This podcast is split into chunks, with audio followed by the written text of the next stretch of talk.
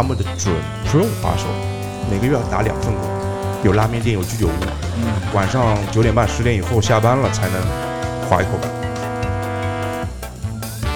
被隔离和风控的时间加起来几个月啊？半年吧，我半年是在闭环内度的。哟，大家好，欢迎大家又回到 QQ Radio 滑板广播。复更之后，咱们就加快一下这个更新的频率，把前面几个月断更呢，给大家往回补一补。如果经常听我们节目的话，就知道我们除了职业滑手之外，还经常找很多在滑板圈里从事各种各样有意思工作的这个哥们儿一块儿来聊这个节目。比如说之前找的什么新东方的老师呀，对吧？社科院的博士呀，什么的，对吧？就各种。可能日常大家就接触不到的这些领域，给大家聊聊他们自己这个领域内的事儿，给大家这个开拓一下眼界。所以今天找来的这个这个工作，也是普通人真的接触不到。但是呢，就在前不久又刚刚观看过由他的公司他所工作的范围给大家带来的一些精彩的内容，所以今天请到的就是上海滑板圈的好朋友森森，给大家打一个招呼吧。大家好，我是上海的滑板爱好者，我不敢称自己为滑板人，我是一个滑板爱好者，我叫 s 森。那你说一说你的这个工作？呃，我是一名类似于影视民工吧，就是我是做 AVL 的。AVL 是什么呢？Audio、Video、Lighting，呃，演唱会、展览，呃，这些项目的声光电的技术支持。这些设备的使用，呃，现场的操控，我是做这行的。他说的这个太专业了啊！我简单的跟你们说一下，那个如果是在上海的滑手，肯定都见过他了，在各种滑板的活动上也都见过。你就看见一位这个穿着特别讲究的啊，很很这个很日本的这这这个这个哥们儿就是他。他的工作呀，我就提两个活动就行了：去年的东京奥运会和今年的北京冬奥会。他都是提前进场，就负责这个里面非常重要的一些声光电设备的搭建。他们公司就干这个事儿了。所以呢，其实，在那个东京奥运会，还有包括今年冬奥会的时候，他当时在那个冬奥村里的那个比赛开始之前，因为他们在那儿搭建，我在微信上跟他聊天，我说：“哎，就怎么样？今天怎么样？”他说：“哦，今天又又又怎么怎么回事？什么？”我就觉得特好玩，我就跟他约，我说：“等这冬奥会结束了呀，咱得录一期节目。”但是呢，这个冬奥会也是不容易，对吧？提前进去什么闭环，又是怎么出来又隔离，又是这个那个，出来以后你看上海前一段又碰上那个事情，所以这个事儿一拖拖了这么久。是拖了再久没关系，今天这不是也来到了这个我们办公室了吗？今天就可以聊一聊。这不就来了吗？对，这不就来了吗？其实以前你还帮我做过一次活动啊，那次万斯是在那个。Icon X 在那个滨江，对吧？对 g a l a n Board 一个女子滑板的活动，是的，那是那次来的也是日本的女滑手。啊，对，是一个日本女滑手，我记得。日本女滑手，对，那次现场有一个这个 LED 大屏幕，也是她带着公司的这个同事过来帮我来搭的。而且你会说日语？对，我会说日语。咱俩经常见，但我还真不知道你这个这个跟日本到底是个什么关系。我在东洋，在日本读的大学啊，在日本读的大学。在九州，九州的福冈，嗯，学啥呀？在这学的是小企业经营管理，特别逗。我其实当时还是孩子，我也没有什么远大的理想啊、抱负。我说实话，我我就当时特别爱听，就是日文歌，就是视觉系的那些歌，然后我听不懂歌词，我就急吧，就特别急。然后正好有个机会，我在上海的大学和日本的一所大学是姐妹学校，是友好学校。哦。正好学校有二十个名额，呃，可以去做交换生。就交换生的话，因为我原先在上海的大学学的就是日语专业，去那边就不用念语言学校了，就大三啊，大二、大三、大四念三年就可以拿拿文凭。啊，在国内就学的日语。是是是。但没学好，大学里面光顾着玩了。其实也是开后门去的，扩招生二十个人，我是第二十一个人。哎呦，福冈念了几年？呃，我念了三年，然后在那边又待了一年，休了一年。嗯，就到处玩。嗯，其实我三年是待在福冈，剩下的这一年就在日本，也不能说把日本都逛了一圈吧，就是我自己想去的那些地方都看了一看。嗯，四年。在日本那个时候有玩滑板吗？有日本滑板特别牛逼，我我记得很清楚。那我住的那边有一个游乐场，好，奥运会先靠边站，先来聊滑板，毕竟是一个滑板的播客节目。来来来，特别牛逼。我记得是二零零八年吧，因为我也是带滑板去日本的，但是呢，我那边特别农村，地特别破，特别烂，唯一能滑板的一个地方就是我家附近有一个游乐场，叫 Space World 游乐场，然后门口呢有平地还有 ledge，然后那天有天晚上我九点半左右吧，就去玩了，看到有大概三四个跟我同龄的吧，算是开着那种日本小面包车，他们叫轻卡车。过来了，完了，完了，都是头上扎了那种毛巾。我特别好奇，我想你们过来玩滑板，为什么头上扎了毛巾啊？后来我一问这几个哥，他说我们刚刚去拉面店打工，我们刚下班过来滑一下。然后我有一个小有一个小的 menu 拍，我看那哥们上来就做 Nolly Hill North Menu 下一次成，我惊了。就是拉面店刚下班是吧？对。然后我问他你是不是 Pro 啊？他说我不是 Pro，我是我的水平介于 Pro 和 Amateur 中间。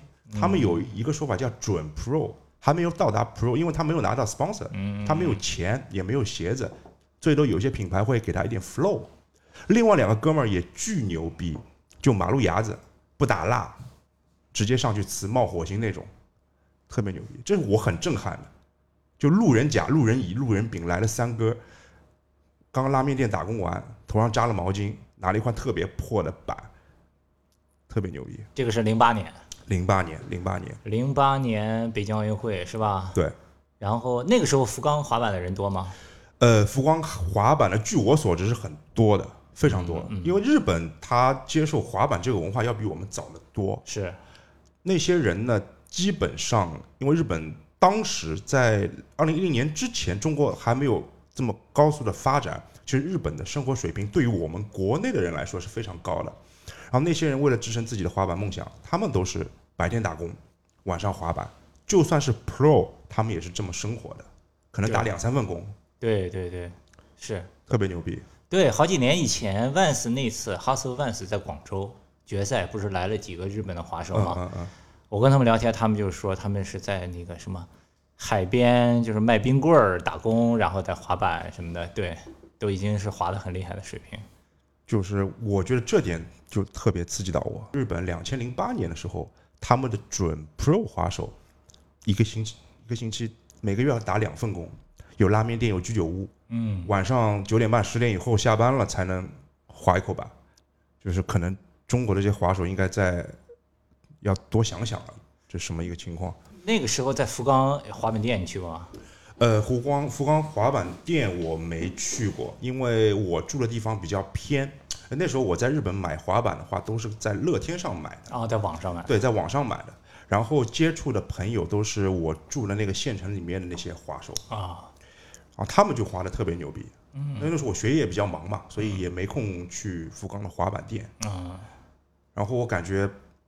呃，店里的东西也比较贵，嗯，一个滑板当时的话一万日，一万日那时候日币比较高，七百，还还不带沙，嗯，但是我在网上乐天买的话，可能买到一些便宜的光板啊什么的，哇，那确确实贵哈，七百，七百板面，零八年的时候七百，人民币七百，人民币七百，对，那时候日币高嘛，嗯，现在日元第一道呀，四点八，那疫情你也出不去，也不能买，是。当然，据我所知，日本的自由行马上又要重新开放。哦，是吗？对对，嗯，有机会大家也可以去看看。日本开放了，不表示我们这里可以出去了。呃，回来就隔离呗，也也行，对吧？现在隔离政策也变了，是七加三。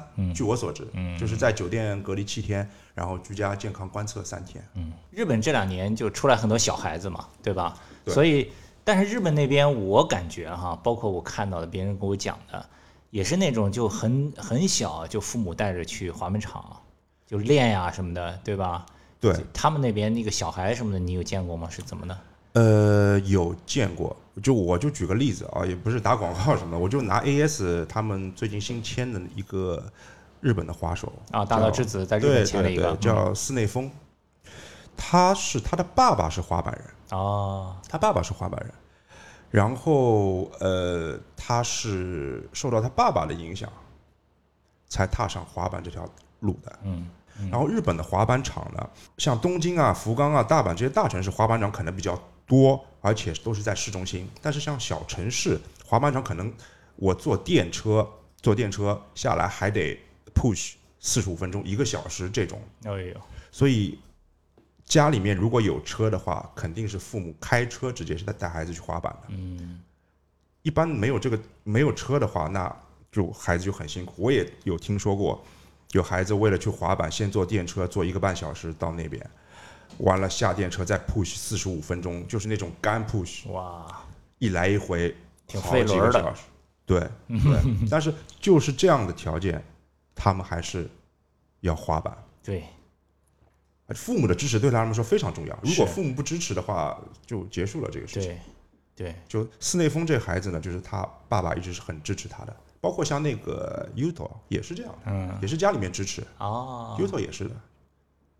还我还有一个疑问，就是这个日本，你看现在很多小孩都在美国嘛，什么 DMM 上拿拿名次，什么好几个小孩去啊比，对吧？对对对对然后又有好多什么签了拉开的，签了 Primitive 的什么的，对吧？对对，他们那个是这个日本，包括这些小孩去美国，他们都是怎么去的？都是家家家里出钱吗？还是是这样的，就是据我了解是有几个情况，就日本有一个呃大叔，之前也上新闻的，啊？他那个大叔呢，他是去 support 那些有天赋的孩子，他身边的人一起会发动一个捐款。哦，当你家里面没办法去负担这笔旅费，或者是你身上没有 sponsor 的时候，就是他们有类似于一个公益组织吧，嗯，就大家叫那个叫互，助吧，对互助嗯，筹款，水滴筹，啊，啊别别别，就 滑板水滴筹，是真，这是真的。可以这个大叔他众筹，众筹，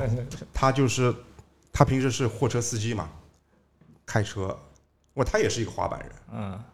他也是一个滑板人，他是日本的 OG，但是因为可能他天赋不够，他自己说了，我天赋不够，做不了 Pro，嗯。但是我可以做点别的什么事情去帮助日本滑板，去帮助那些孩子。我们这一代没有完成的梦想，他说我不甘心就这么两脚一蹬闭眼了，嗯所以不管我现在开货车也好怎么样，我只要有一点点钱，就去帮助身边有天赋的孩子，让送他们去美国体验更好的滑板环境，或者是去美去美国参加比赛。Uto 也是，他也赞助过 Uto。哦 Uto 那时候还不出名的时候，哦这个大叔他自己自掏腰包，或者把自己身边那些 OG 的滑手，都是各行各业的，因为各种原因没办法走再继续走滑板这条路的，都已经大叔了嘛，都四五十的那种，大家一拍脑袋，行，没钱是吧？我们出钱，就这么干了。可以。而且他这个出去的人多了以后，往后就越来越好了，对吧？对对其他的人，比如说去了，我就睡前面人的家里的沙发什么的，对对吧？对哎，形成一个小的社区了。对，像 Uto 以前也是睡那个 Mickey Papa 的他家的一个床垫嘛，啊，对，我有看到。是。OK，好，这个日本滑板，哎，你那个时候在日本上学有打工啊？打工打，啊，打，肯定打，这是拉面店吗？不是拉面店，Seven Eleven 哦 Seven，Eleven 非常秋。可以我是打深夜的，哦。深夜是。那你白天怎么上学啊？我操，睡觉啊？呃，我一个星期排班不多，我一个星期排三四天吧，啊，然后晚上十点到早上六点。我是开了一个小小电动车，嗯，开到 Seven Eleven 大概是二十分钟左右，来回四十分钟，打到早上，然后店里面有些过期的便当啊什么那些就直接呃，带走，对、嗯自己先自己先看好，哎、我要什么我要什么，哎，到了时间没人买，直接拿一个袋子一装，哦。所以我当时伙食是比较好的。啊，呃，而且这个时间段其实人也不多，也不是很忙嘛，对吧？对对对对，但是会不会有人喝醉了？日本人晚上喝醉很厉害。多太多了，呃太多了，还有小偷呢，哦。小偷小偷一般都是小孩，那些初中啊，穿了那个运动服的那种过来，他他说哎，说没钱，但我看这个关东煮不错，你能给我盛点汤喝吗？哇，就这种，然后还有就是，他就他以为我们没看到，他就过去偷东西的，就把东西装在口袋里。我让我看人家小孩，我我说我也过去提醒他，我说我说你也别这么明目张胆啊，我否则我就报警了。然后他也挺怕的，你知道吗？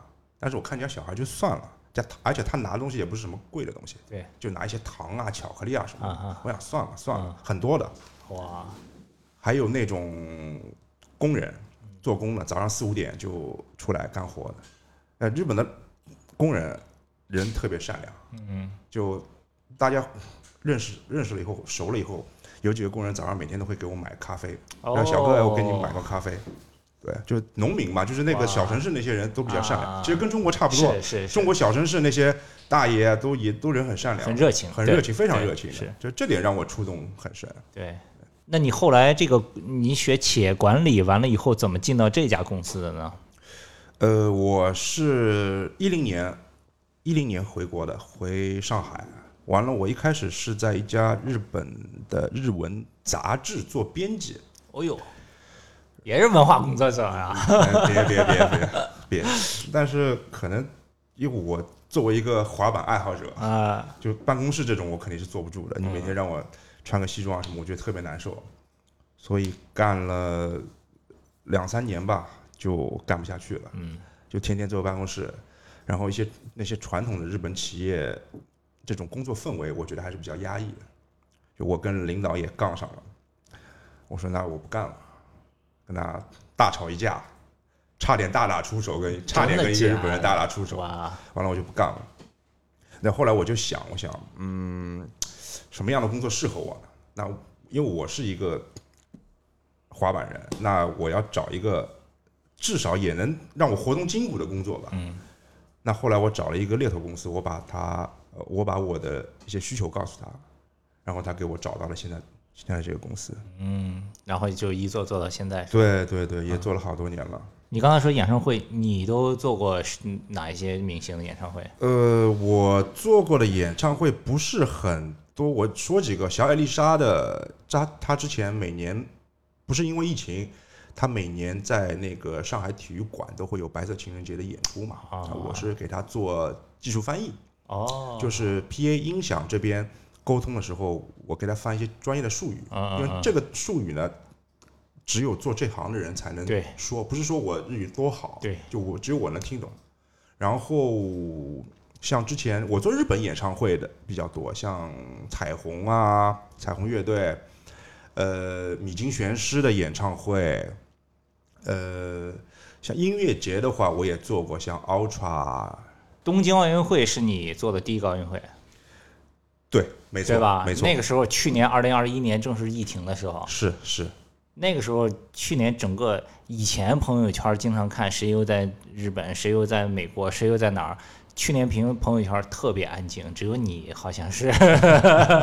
对你讲讲当时东京奥运会这个前前后后，当时你们出国难吗？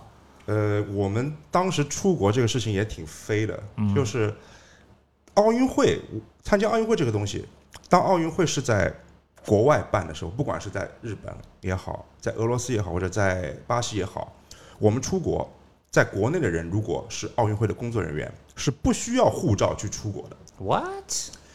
你没有护照的话，没有记录呀，你出国。不需要。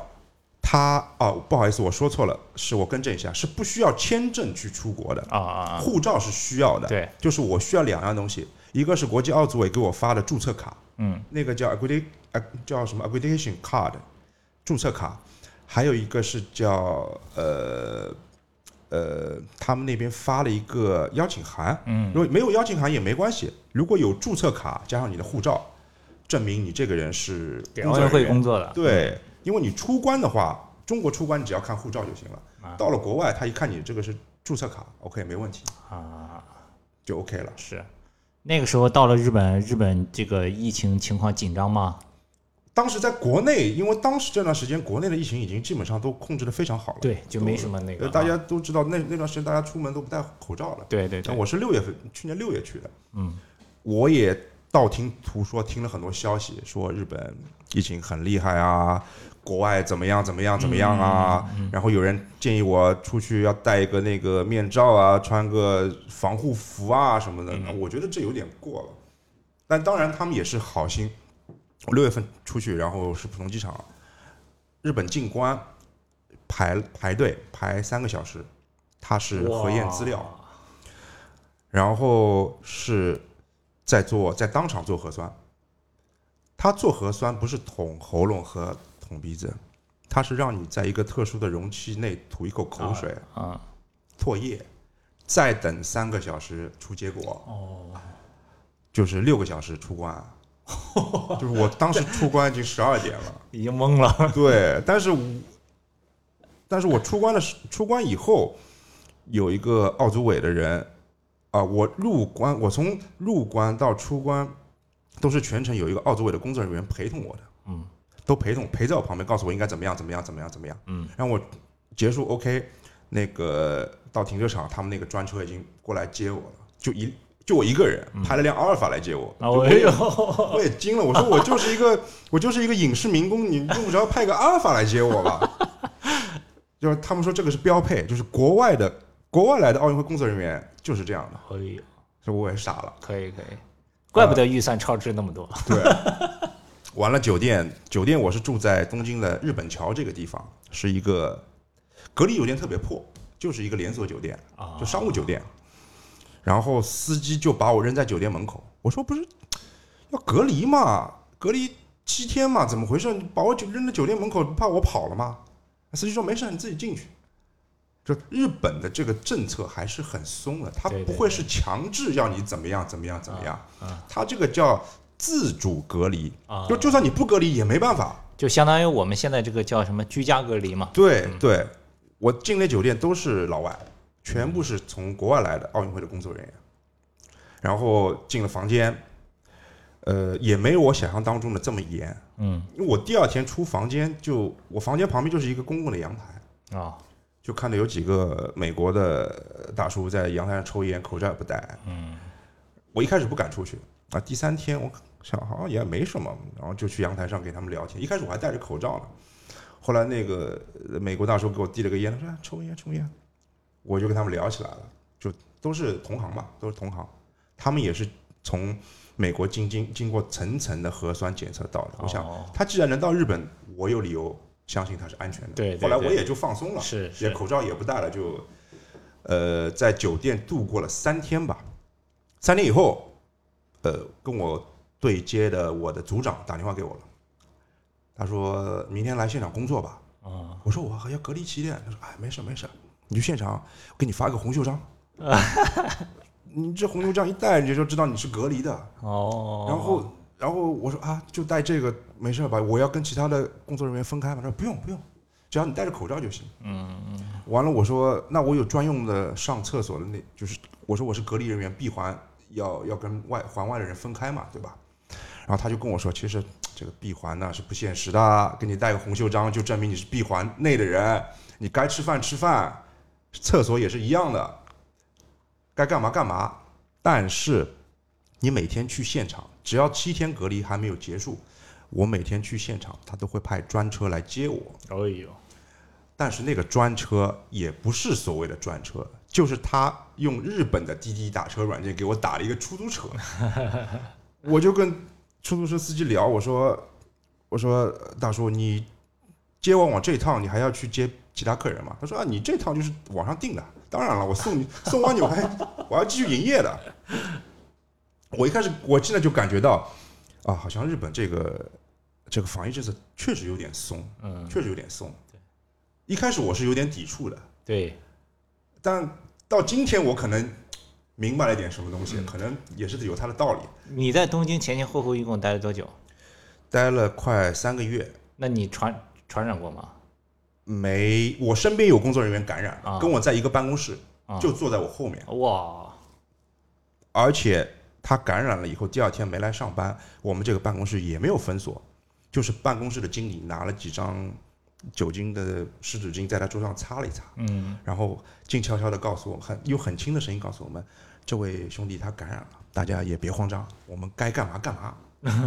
然后大家就哎继续该干嘛干嘛，就没有什么有一个人感染把这个区域封锁啊什么，因为这也是不现实的嘛，是在场馆内部，不可能场馆有一个人感染就把场馆给封了吧，对吧？呃，还有一点就是我在日本又打了两针疫苗，哦打两针辉瑞。哦，打两针辉瑞。对我在国内是打完两针，呃，北京生物科技吧，对对对。过去的。然后在日本，哇，你打一共，你这个可以打的挺全的，哇就是日本人当时是怎么说？他就是比较委婉的告诉我，他说：“哎，现在有这个政策，也可以给你免费打两针，要对要不咱们就是不打白不打，就是是打了吧。”然后我就去打，啊，那蛮好的。该干嘛干嘛，晚上该 party party，该去居酒屋吃饭，该见朋友见朋友。可以，那时候冬天每东京每天都是基本上五千，厉害的时候八千、九千、一万。但但当你到了那个环境，身边的人都对这个东西不怎么感冒、不这么恐惧的时候，你自然而然的就会被周围的人同化。是是是，我觉得我也是融入这个环境了，是哎大家也就也都这样，也没事儿。对身边有人感染，有几个滑板日本滑板人感染的，他说没事儿，酒店住了一个星期好了。嗯然后出酒店的时候也没让我再再做核酸啊什么的，医生就告诉我你七天 OK 你可以走了。你现在就算是测出来阳性，你也是不具备感染力的，可能是一些病毒的尸体在你体内。对对对对他是这么说的，是，就国外是这么弄的，嗯。挺秋的。哎，那说一下日本东京这第一次有滑板比赛，那个现场你去过吗？现场在装屏的那个阶段，设备调试那个阶段我是去了，啊但是比赛的话我没我是没有去现场。啊比赛的话应该是田老师啊，田啊老师去了。啊他全程指挥嘛，全程指挥大局。就我这点是比较遗憾的，就是那天比赛当天正好我的场馆也有比赛，啊，那我肯定是要先保证我的工作，我不能说不负责任，我把事情交给人别人，万一出了问题怎么办？对对对，影响就不好。也是我一个遗憾嘛，没去现场看比赛。看第一次这个对吧？对对对啊滑板的比赛。对，OK，日本东京你是六月份去的，六月份去的，然后你回来的已经九月了，九月回来了，九月回来了。回来以后是两个星期酒店。对，OK，然后两个星期酒店，再加七天健康观测，再加啊，那紧接着就是这个冬奥会了。这这两个中间隔了多长时间？你九月份回来我九月回来的时候，其实我已经在准备冬奥会的东西了，有一些前期前期的资料啊，一些图纸啊，我已经收到了。嗯，然后前期准备的话，大概是三个月左右，三个月准备完，开会，大大小小的视频会议，呃，跟北京场馆当地的人沟通，跟海外团队的沟通。过了年，二零二二年一月四日，我是从上海出发这个月，去北京。嗯也是一波三折。当当初进北京冬奥会的闭环嘛，我们把这个叫做闭环，就是呃闭环是跟外面的环境是做一个隔离的，不接触环外的人。对我进环也是一波三折，啊折腾了两天才进去。啊，为啥？呃，我是先从上海坐高铁坐到北京，对，然后北京南，再到北京北换高铁去清河，再从清河坐高铁坐到张家口，呃，完了再从张家口高铁站打车去崇礼，哇，就晚那时候晚上大概九点多吧，啊嗯，一月四日的晚上九点多，他们没有说你到了北京高铁站也是有座位会接你们去什么的没有没有啊？没有。没有阿尔法了哈。没有阿尔法，没有阿尔法，连自行车都没有。完了，这这事还没完，晚上九点多从张家口，因为张家口跟崇礼还有一段距离，开车的话大概有要两三个小时，如果我没记错的话。嗯呃，然后我就找了一个出租车，下崇礼高速的时候口上都被封了。他然后来了一个来了一个警官，他说：“你有崇礼防疫办报备吗？”他这句话就把我懵懵问懵了。我说没啊，我就把北京冬奥会的我的注册卡给他看了，他不认识这什么东西。哦，打打电话给他领导，领导说没有这事儿，然后他哦领导打电话给他的领导也没有这事儿。我说我我说大哥，我是闭环外的人，就是我是 OK 的，没问题的。我要进这个闭环，我自愿进这个闭环去隔离，你不让我进去，这个逻辑。但后来我后来也许也想通，他们也是干干活的人，他们也是听上面的指令，OK 没问题。行，那我今晚就打到回回府，打到回府回张家口，我张家口找个酒店住一晚，然后我就联联系我的那个 team leader，嗯我 leader 呢是个老外，然后呢他也搞不懂什么叫防疫办报备，他就给了我一个松下的一个一个大哥的联系方式，他是日籍华人，啊然后他就帮我去问问问问，结果问到他这个报备的这个政策其实是当地的给你加了一道码，嗯其实没有这个东西的。嗯那怎么办呢？那我们通过官方渠渠道是没办法去报备的。后来他就问到崇礼的那个云顶滑雪场，去滑雪的游客提前一天，他们专用有个 APP，上面可以申请报备。他说的报备就是商业设施，你要去云顶滑雪场滑雪，在他们的 APP 上报备。啊哎，结果行。第二天我就我就收到报备短信了，那我拿着这个报备短信又从张家口打车，一月五号，我收到短信是一月五号晚上七点了，但是他们又有一个规定，就是呃七点你是去不了那边的。他那个报备短信的有效期是隔一天，我一月四号申请的，我一月五号收到这个报备短信，我要过了一月五号十二点，就是一月六号的零点我才能进。那我就等啊等啊等啊，我一看一月六号，行，然后我就终于进了崇礼。嗯当天崇礼的温度是零下三十度，哇，我到了那个酒店门口，那酒店也是闭环，他们也搞不清楚到底发生了什么事儿。我在外面待了半个小时，才有人 才有人打电话给我，他说你怎么进来？怎么进来？我到了那个酒店的正门口，他门口也有警察站岗，我把注册卡给他，他说呃你这个是什么东西啊？呃，高级技工我没听说过，你等等，我给领导打个电话。然后那个警察其实警察叔叔人还不错，他让我去他那屋里，他说：“小兄弟，我让你进这个屋，我也冒风险的，我也不知道你是从哪儿来的，万一你有病有病毒，那我也惨了。但是我看外面这么冷，你进来取取暖。”哇，他给他的领导，他的领导给领导打电话，让我签了一个承诺书，说我自愿进闭环，我没有进错闭环，因为他们闭环酒店有好多，对万一我进错了，我就出不来了。哦，就特别麻烦。然后一波三折，凌晨吧，大概两三点，我终于进了闭环的酒店，安顿下来。然后第二天我是有工作任务的，第二天六点就起来，去呃延庆的高山滑雪场干活去了，就特别逗这个故事。嗯。然后你们在这个冬奥会提前搭建，因为是冬天嘛，嗯那个肯定比在东京那个夏天干活要辛苦，是对吧？是是而且都是雪什么的，那个搭了多长时间？呃，冬奥会的话，我们是有个 schedule 的，每个场馆分配的时间都是在五天左右。哦有，五天左右，就是总的时间，它是有一个总的搭建时间的。但是因为各种各样的客观原因，有时候我们会不按这个 schedule 去走。比如说，我现在装这个大屏，这个结构还没到位，这个地基还没弄好，不安全。然后我们需要的一个结构，当时图纸沟通的跟实际在现场看到的完全不是一个东西，那要再叫现场的那些那个北京冬奥组委的他们相关人员过来改，就沟通上是非常费事儿的。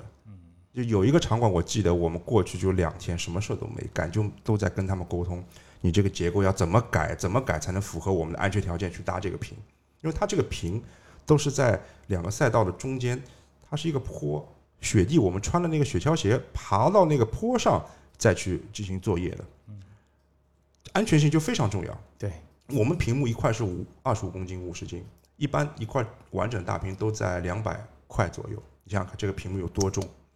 就我们现场都要去看，万一出什么事情，吃不了兜着走，这真的是，这是国家的大型赛事，对，我们不不能不负责任，说啊现场给的就是这个条件，那我们就干吧，这绝对不能这么这么弄的。对，所以一个星一个会场，它差不多四到五天。嗯，然后呃，张家口的那个滑滑雪就单板那个滑雪场，张家口呃应该是苏翊鸣他比赛那个场地，哦哦那个 U U 池，哦啊，呃，还有延庆的高山滑雪，然后还有延庆的雪橇雪车馆，就我主要是负责张家口和延庆赛区的。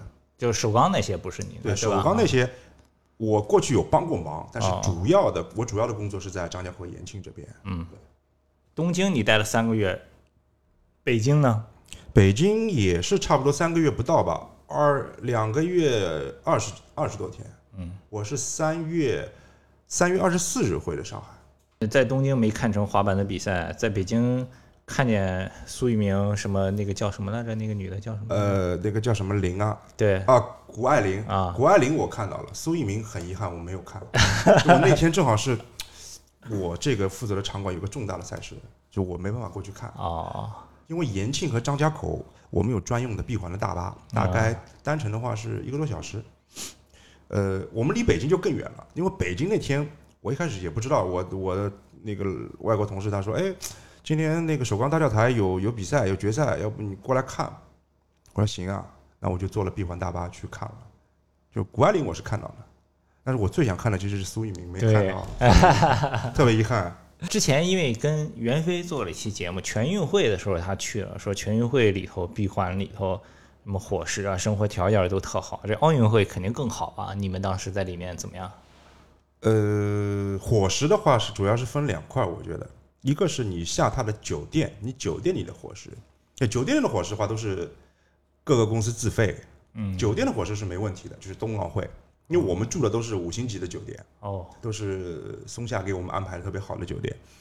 呃，现场的伙食的话，嗯，我不能说差吧，就是他可能这次，嗯，每个供应商、承包商他的一些品质上有一些差距。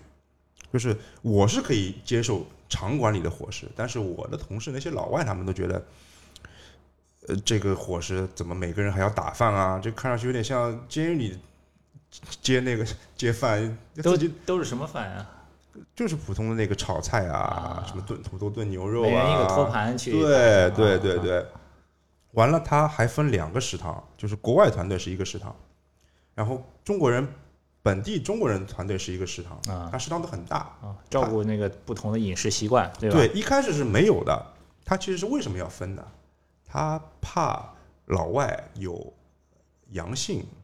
就是特地把老外的工作人员跟中国的工作人员区分开了，因为之前出过这个事自从那档子事出了以后，就在那个大食堂旁边又隔了一个小食堂，专门给国外团队的那些工作人员去吃饭。其实吃的东西差不多，就是在主食上可能有些差别。就是中国人喜欢吃粥啊、吃面啊、吃饭，那我把老外的伙食给换了，换成面包啊这些东西，吃的都差不多，硬菜都是差不多的。对对，对你刚才说到这个这个阳性，我还记得那个时候微信上跟你聊，隔两天你就说同事又又又又封起来一个 什么的，是是是是这样的，就是就感觉好像北京这个就那个比东京那会儿严重一些，是吧？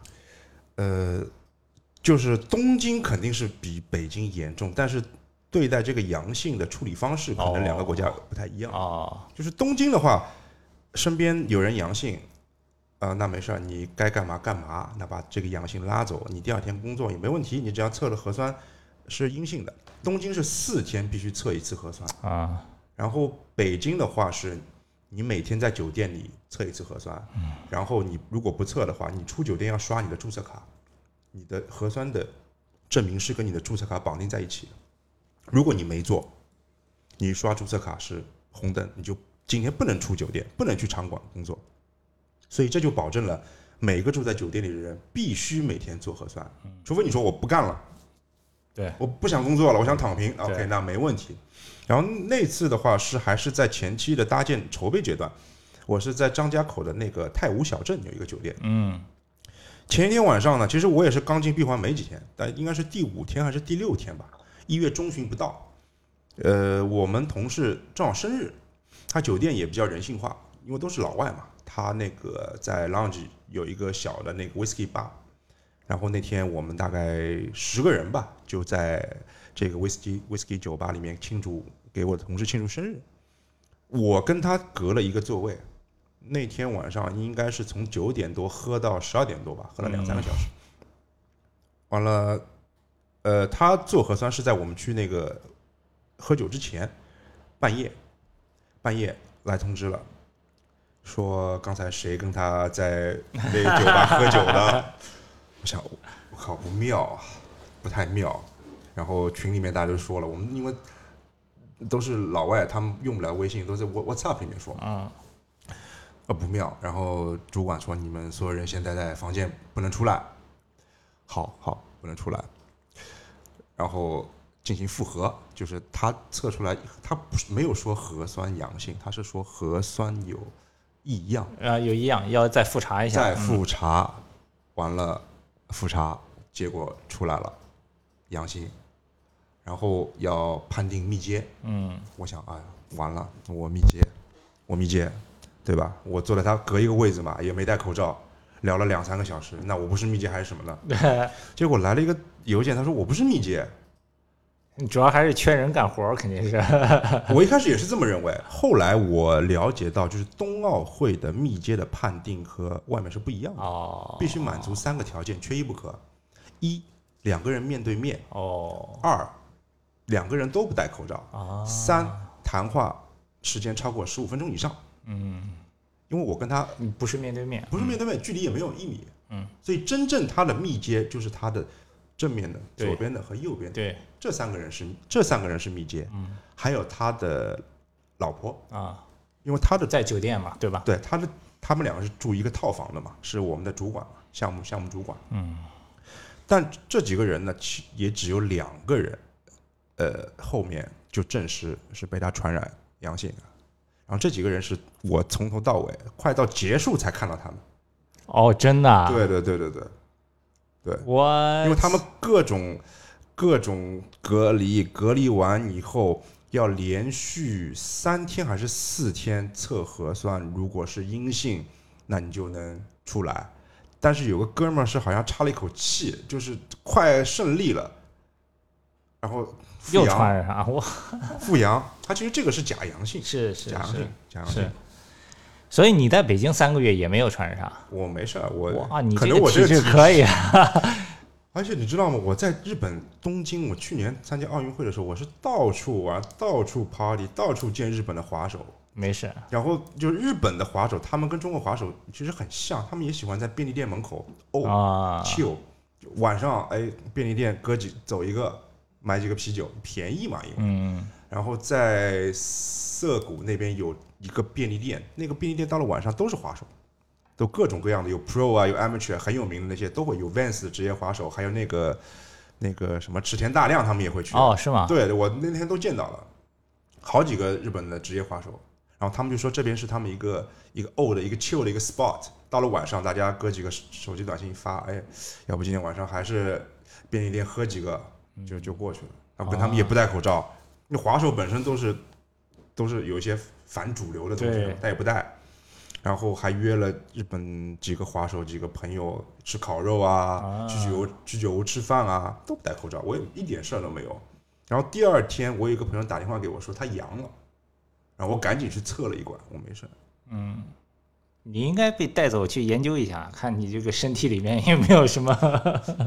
我觉得这个其实我身边我们身边很多人都有这样的体质，只是我们不知道而已。嗯，只是我们不知道而已。或许管老师您您就是这么一个体质，也说不定。哎，你刚才也提到了，在日本的时候跟好多滑手接触了，嗯，有没有一些比较好玩的事儿？我去了那个日本一个挺有名的一个品牌 A B C 的他们办公室玩。哦，对对，然后因为之前也有一些接触嘛，之前他们来上海的时候就认识了。嗯，然后前几次去日本，我也都有找他们玩聊聊啊，吃个饭啊什么的。然后这次去他们办公室，也秋到挺晚，嗯，玩到第二天早上六七点吧，大概。通过喝酒也跟这些日本花手做了一个深度的交流，就是他们想要一个他们喜欢的一个滑板的文化到底是怎么样的。对，是怎么样的呢？呃，可能每个品牌都不一样吧。他们还是想要最怎么怎么说正宗的、具有日本文化色彩的滑板，就是 A B C 一直是打这个嘛，对吧？嗯他们把日本本土的一些文化、一些元素融入到他们自己的品牌里面，包括从他们的衣服和滑板的那个设计，也都可以看出来。嗯。然后我跟他们的设计师但其实他们其中有一个那个老板不是日本人嘛？呃，Lawrence 对吧？对吧？你说的对，Lawrence 他不是日本人，对。他是他现在应该是日本 Adidas 的，啊，他应该是日本 Adidas，就是我不知道是不是 team leader，但是日本 Adidas team 的这些人一直跟着他去到处玩，啊，就是有要拍什么 video 的时候，就他会组织。然后他们还有一个设计师，主要是设计滑板板面的那个画插画的那个，是我跟他特别好，我跟啊，他特别好。他们生意好吗？他们在日本这个滑板生意怎么样？呃，生意好不好我没好意思问啊。不清楚，但是我看他们跟几个日本的。还是还算蛮有名的几个滑板品牌的，呃，不是跟几个时尚品牌的联名，啊，就出那些就是日本刺绣风格，看上去挺高级的那些衣服啊，哦就限定品牌。然后他们还跟那个有一个做沙滩鞋的品牌叫 Sea Coke，不知道，我不太清楚。他们就是我不知道怎么念啊，就是 S U I C O 嗯 K E 这个沙滩鞋的品牌有做联名。啊然后再往前一点的话，跟森山大道有出了联名款的滑板板面。然后还出了一个限定的滑板场，都是里面都是那个森山大道一些照片的一些 gra graphics 嘛，他们应该是卖的不错。我看他们官网上很多东西限定的东西一出来就被抢完了。嗯，对。哇，但是有一点我要补充一下，就是日本本土品牌的滑板板面不可能卖得过美国或者国外的一些品牌。是就日本滑手，我不知道是不是崇洋媚外，他们也是觉得国外的品牌的滑板好，他们也愿意去买国外的品牌的滑板。他跟中国不一样，它自己没有工厂嘛，所以它成本上也不占优势，对不对？对啊，对，而且应该是本土日本本土品牌的滑板跟国外的滑板价格一样的，那很多滑手觉得、哎价格一样，那要不我也买一个什么 Element 什么的，毕竟是大牌对吧？也是有有有这么一个说法。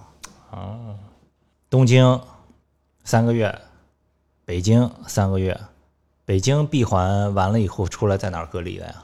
我出来是在北京当地延庆延庆隔离的，在延庆隔离了，因为当时呃北京的疫情情况是还是比较好的，所以我只隔离了七天。啊，我在酒店隔离七天，我就回上海了。我回来之前，很多朋友说：“哎，你别回上海，上海不太妙，要不你去哪儿润几天？”我说我我家在这儿，你让我去润，我 我住哪儿呢？而且我这么久没回来了，对对对，我家里还有小小猫啊这些东西，我要特别担心的，是不是？嗯我肯定回来得看一眼。我刚到上海，我也是坐高铁回来的嘛。回来以后，然后打车一路往我家那个方向走，就感觉到不太正常，就是 沿街的好多商铺都不是被隔离带，或者就是被铁板封起拉的那个警示条嘛，对吧对啊，然后其实我回来那时间也不晚，店铺也没营业。然后我到了小区门口，我小区那时候没被封，还行，因为我在浦东。嗯，呃，然后我就问保安，我说：“师傅啊，我们小区会不会封啊？”他说：“不会，没事儿。”但我我本来是，我本来是还行，嗯，我就想要不要我进，我要不我就进去吧，今晚我也不买什么东西。他这话一说，我就有点怕，你知道吗？我赶紧去隔壁超市采购了一些东西，还好我去采购。对呀，第二天早上九点就就封起来了。哎，那你回来的真是时候。是我我傻了，我二十四号，三月二十四号被封到五月二十九还是三十号吧，哦我再出来。哎呀，那你真的是去年和今年一共被隔离和封控的时间加起来几个月呀、半年吧，我半年是在闭环内度过，所以我的也是开玩笑嘛，跟我朋友说，啊，你别比谁风控的时间久，肯定没我久。对那那那个回来说说这个滑板，追根溯源一下，你跟 M N 上对吧？谢文凯、胡天佑，你你你你最早怎么开始玩滑板的？你说你零八年去日本的时候都带着滑板去了，是，我是二零零五年买的第一块滑板，我记得很清楚，我买的是沸点的整板，哦呦，是在中山公园玫瑰坊周全的店里买的。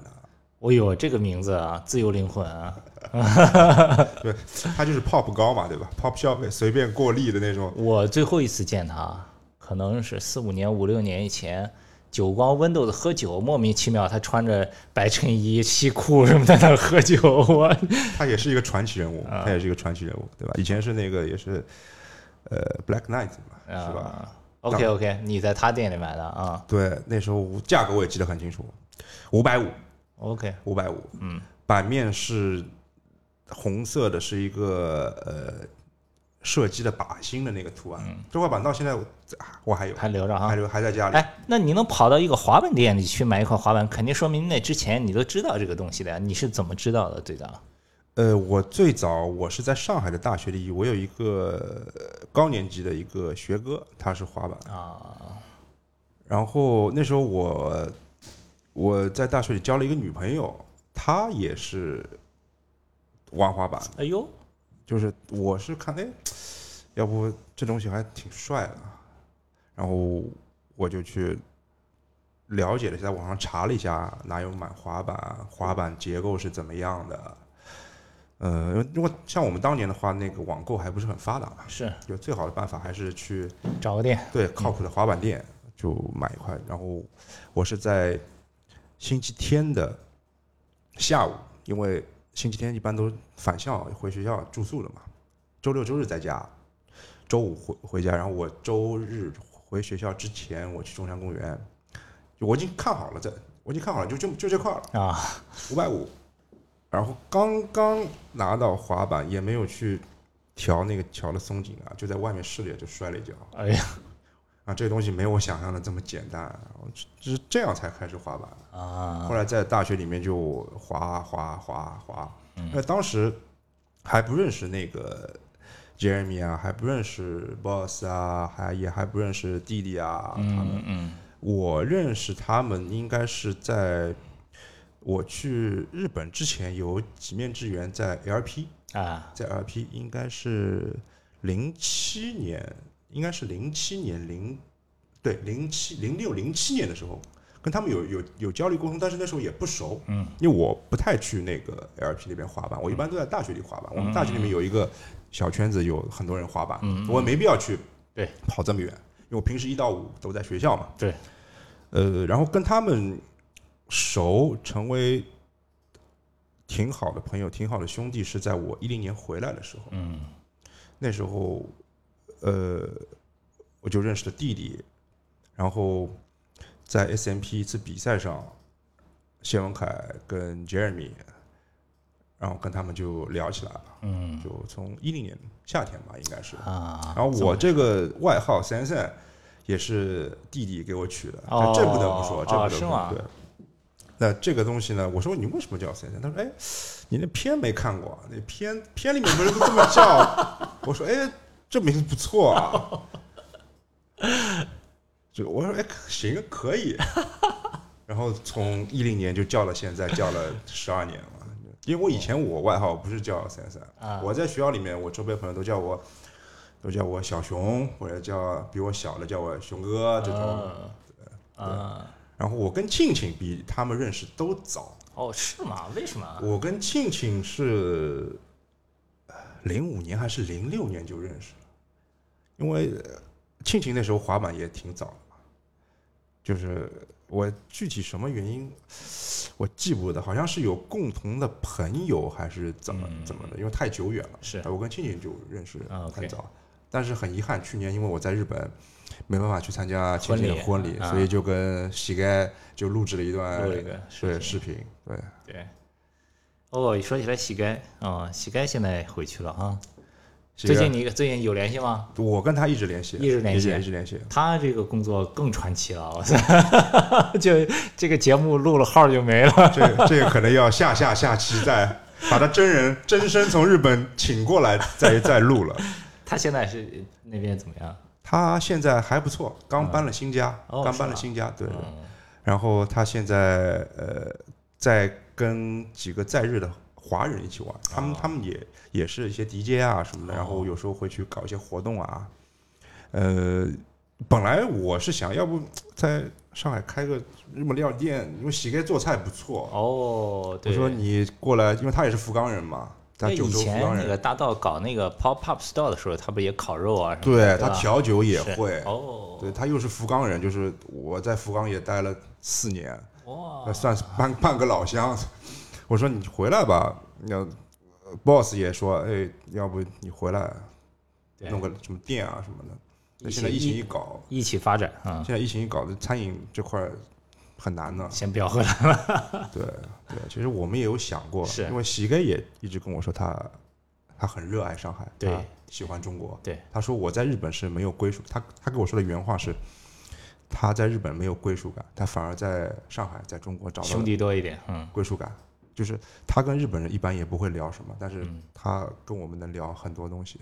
他说把啊上海、把中国当成自己的家了，哎呦，而且他因为家庭身世的问题，在日本也没什么很亲的人，所以对对对，他的行李现在还在我仓库呢。他之前，搬回日本之前，他好多东西嘛，本来说是暂时去日本避一避的，后来没想到就暂时就好几年了，就嗯就两年。但他现在护照还是日本的，对他，他对他日本人，他日本人啊，对是，中国拿绿卡很难的，没这么简单。嗯他之前有段时间因为签证问题，两周都要出境一次，两周去一次香港，很麻烦，很麻烦。好，那要不今天就先聊到这儿。OK OK，再次感谢这个花时间，现在这两天上海天天四十度、四十一度，实在是太热了，专门跑过来跟我们聊这么长时间的一期，然后也让滑手听到了很多奥运会幕后的故事，对吧？很多对日本的滑板有一些更多的了解。呃，再次感谢，也感谢大家收听我们的节目啊！跟往常一样，每一期节目我们也会给它配图，呃，发一个这个微信的公众号，大家可以搜索一下 KCSK KCSKT，或者是在其他平台，什么抖音啊、微博呀、小红书啊、B 站都直接搜 Kicker Club 就可以，K I C K E R C L U B。回头呢，我也会呃要一些照片，呃，就包括比如说那个奥运会幕后搭建的呀，对吧？包括一些好玩的照片，呃，日本的呀等等的，配上这期节目一起发布一下。好了，那也感谢大家收听，呃，感谢我们的嘉宾，今天就先聊到这儿。谢谢大家。日本日语一般滑手呃最后再见，比如说什么 peace 什么之类的，日日本说什么一模跟英语一模一样，peace 或者是就说日语的那个 o s k a r e 啊，斯卡莱。